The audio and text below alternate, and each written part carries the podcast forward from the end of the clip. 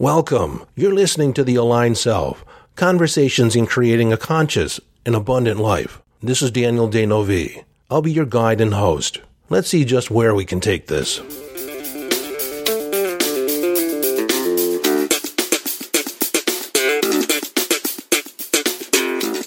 Hello, friend, and welcome in. This is a bonus episode. It's a tag along to the previous episode that I did on manifesting as a spiritual journey. I felt as if I needed to have a conversation about the elephant in the room, some things that are typically there, present in our lives, but few of the people that talk about law of attraction and manifesting really address. And as this has been coming through my head, uh, there is a possibility that as I discuss this, that I could swear.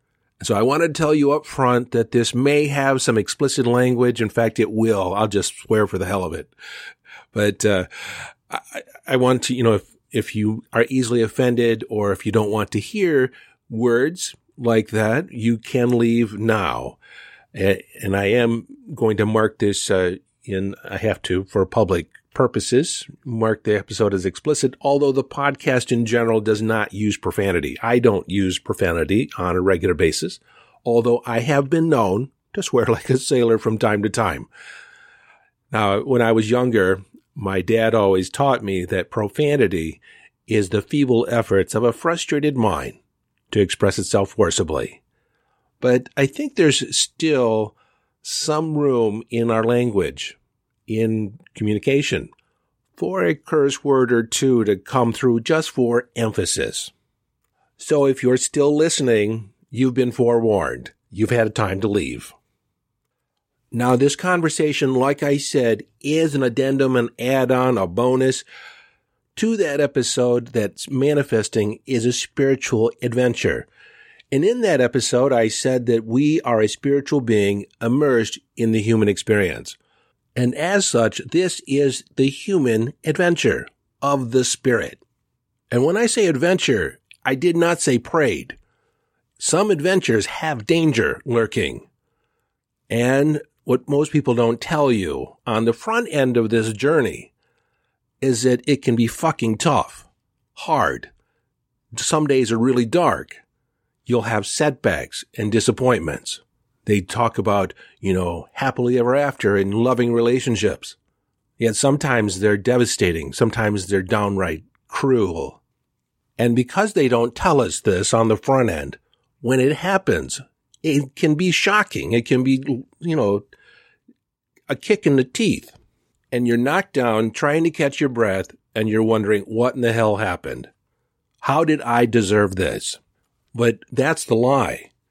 It's not about deserving because let me go back to that thinking. You know, we were told it was going to be wonderful. It's going, you know, our path of spirituality is going to be filled with light and rainbows and feeling good and high vibrations. But the truth is, this human adventure can be hard. It's not designed to be a smooth road. It is a broken road with potholes and detours and construction signs and backups, traffic backups. But then you're human. You know this. What you may not know is this is expected. You're supposed to have experiences like this. You're going to have trials and tribulations. They're going to come up. It's part of being human and what is part of being human of having the spiritual adventure is rising above them. And when we encounter those trolls and critics, those people that talk down to us, talk bad about us, feed us with lies about who we are and who we aren't, they have the limited perspective and they're dealing with their own trauma, their own hurt, and that's projected on us. And if we're young, when we receive that information, sometimes we take it on like it's a truth, but it isn't. It isn't. It's a fucking lie. And the, the people that have hurt us, either intentionally or unintentionally, they're operating out of their own feelings of inadequacy. Not because we're inadequate, not because there's something wrong with us. There's something wrong with them. But it's all too easy to take this, this feedback as meaning something about us. And this is the spiritual adventure. To rise above these circumstances, to face them, knowing that it's part of the journey in our, our spiritual job, our spiritual purpose is to transform these low vibration experiences into wisdom. It is the meaning, the very meaning of alchemy to turn lead into gold, to turn these, these heavy situations, these heavy vibrational moments into gold, light, divine light.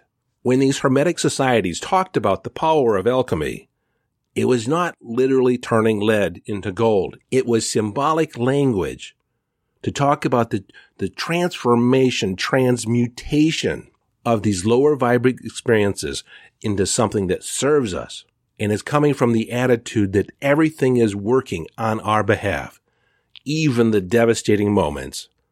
Now, you might be asking, what brought this conversation on? Well, part of it, it's been flowing through me, but I'll let you know that personally, we are urban farmers.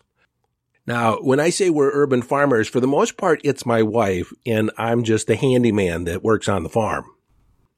We've turned the backyard into food producing real estate. We even have chickens, which are allowed, but we're in a fairly suburban area. Now, in our household, I am the early riser. I typically get up at 3.30, 4 o'clock, and I'm up when the sun comes up, just like the chickens. So I've been going out and feeding the chickens when they're up.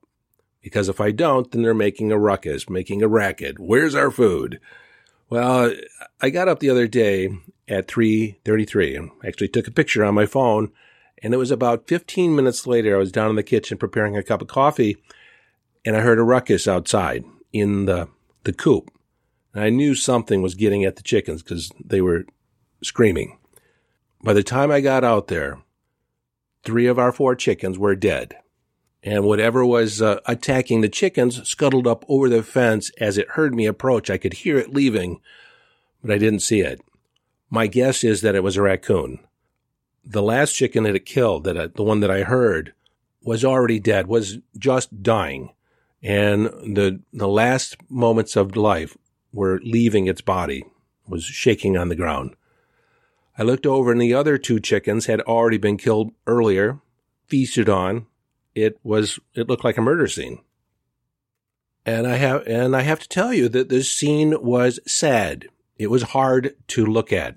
I knew I had to go up and tell my wife because her chickens are her babies, and I have grown somewhat affectionate towards them myself. But what struck me, and I realize there's worse, worse things going on in the world, but what struck me it was just the sheer brutality of this event it was almost as if they were killed for sport because only one was really eaten. I think it would have been more understandable if one had been taken and you saw feathers all over the place and they, they took it back and fed their young. But they didn't. They just kind of killed them at the scene and left them. Here it is, 4 a.m., just after 4 a.m., and all I can see is by the flashlight. So I start cleaning things up. I start picking up the bodies.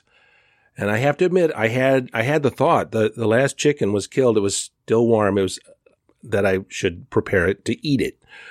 But I don't think emotionally I could have done it. But my practical brain was there.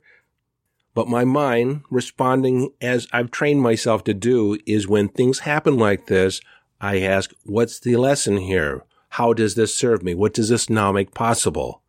Because I always believe there's a silver lining to it. And I have to admit, I'm still looking for it. But Ginger was the chicken that was left. She was still in the coop. She was huddled down. And I'm hard pressed for anyone to tell me that animals do not feel things, that they do not have emotions, they, and they do not have conscious thought.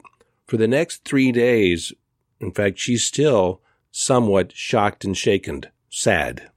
You, you can feel it empathetically, you can feel the sadness. And I have to admit, there's a part of me that really wants to do harm to that raccoon. But he was just operating from his instinct, from what raccoons do. It reminds me of a Zen story about the monk and the scorpion. And it goes like this. One day a, monk was walking along a stream when he saw a scorpion struggling in the water. Knowing that scorpions cannot swim, he knelt down and scooped it up out of the water. But just before setting it down, the scorpion turned and stung his hand. The monk withdrew his hand in pain and the scorpion fell back in the stream. When the monk realized this, he scooped his hands down again to save the scorpion. And just as before, the scorpion stung his hand, fell back in the stream. The scene repeated itself several times.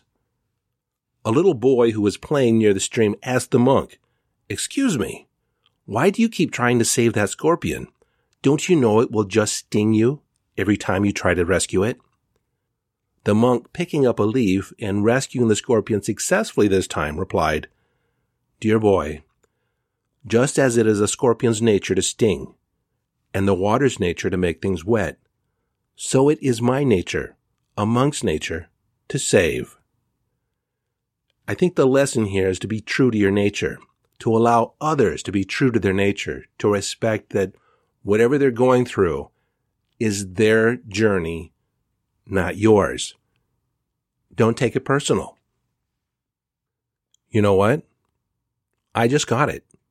Right when I was telling that story, I got it. I got what the lesson was in that experience. Now, back to the elephant in the room, the thing that no one really wants to talk about. You can be doing everything right, quote unquote. You can be doing all your steps correctly. You can being in a high vibe state, saying your affirmations, picturing things the way you want them, and shit can still hit the fan. And this is true. It's not your fault. Now you are responsible for your response when it happens, but we are in a co-creative environment here on planet Earth. We are interacting with other people. And sometimes, sometimes things get worse before they get better. You see, sometimes, sometimes when you create a marvelous, wonderful intention that seems kind of beyond your current station or circumstances in life, it may invite a setback experience or put another way, a shitty experience. This phenomenon in uh, social science terms is affectionately called the region beta paradox. Region beta paradox. And how it was originally set forth in this paper is if you consider a commuter who has the habit of walking to different destinations, typically destinations within a mile of her origin, and then cycling or driving to more distant destinations, since the bicycle is faster or the car is faster, theoretically, the commuter will reach some distant locations much quicker than near destinations because you've transcended the comfort zone, reversing the normal tendency to arrive later at more distant locations. Meaning that when the struggle was harder, the person took a different route, a different path to get to that further destination rather than walk. They came up with a different solution. Another way to look at this is when you boil frogs alive. And I don't know who in the fucking did this the first time, but it's downright cruel. So if you put a frog into a pot of boiling water, it will jump out right away. But if you put a frog in cool water and turn up the heat, it will swim around, slowly acclimating to the increased temperature until it finally boils to death. But how does this apply to your life? How does it apply to anybody's life? And before I go right to the jugular, right to the point, I want to, I want to pose a question that was on my mind for many, many years. How could someone go from a successful job, a successful family life, home life, to being homeless? You know, something happens in their life, either a financial reversal or they lose their job and they start acquiescing to a new normal. And before they know it, the boat is gone. They come and take the boat and then the car, then the house. And then finally they're on the street. Or maybe at that point they rallied and said, I'm not going down anymore. This isn't going to happen. And then they pull themselves together. You see, during that decline, those small incremental moments were within their comfort zone, albeit uncomfortable, but not that uncomfortable just comfortable enough to where they could tolerate it. And so they began explaining the decline in their lifestyle, the decline in their living situation. And this just doesn't happen in the financial side of it. It happens in relationships.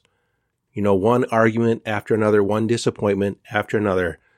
You begin to tolerate a decline in the amount of love shared between two people. And as we observe it, as we look at it, the decline in our lifestyle, the decline in our love life seems like it's explainable. It's understandable given the circumstances. And to really understand this, you need to understand the human nature, or the human being as an animal. We're animal and spirit. From our animal perspective, we are keenly adaptable. We are designed to acclimate to changing situations, changing environments, changing parameters in our reality. And so the region beta paradox basically says that if change happens too slowly, if decline happens too slowly and incrementally over time, that we tend to tolerate it and adapt to it. And that if it happened quickly, like suddenly, things, you know, suddenly we lose our job, we lose our house, everything, like overnight, we'll do anything at that moment to get it back. We're more motivated to recapture what we expect to have. See, when it's a slow decline, we change our expectations to adapt to the outside circumstances. And this is the, this is where the spiritual aspect comes in, where you turn lead, the alchemical process of turning lead into gold is where you need to transmute, transcend the situation and create your vision. Well, this episode actually went a little long. And the good news is I'm not swearing as much as I thought I might. But uh, I broke this up into two episodes. So this was part one. You can pick up with part two and the rest of the story in the next episode. So until next time, this is your friend and host, Daniel D'Neuville, urging you to follow your bliss. Live your life from inner signals, be inner directed as you engage in the epic adventure.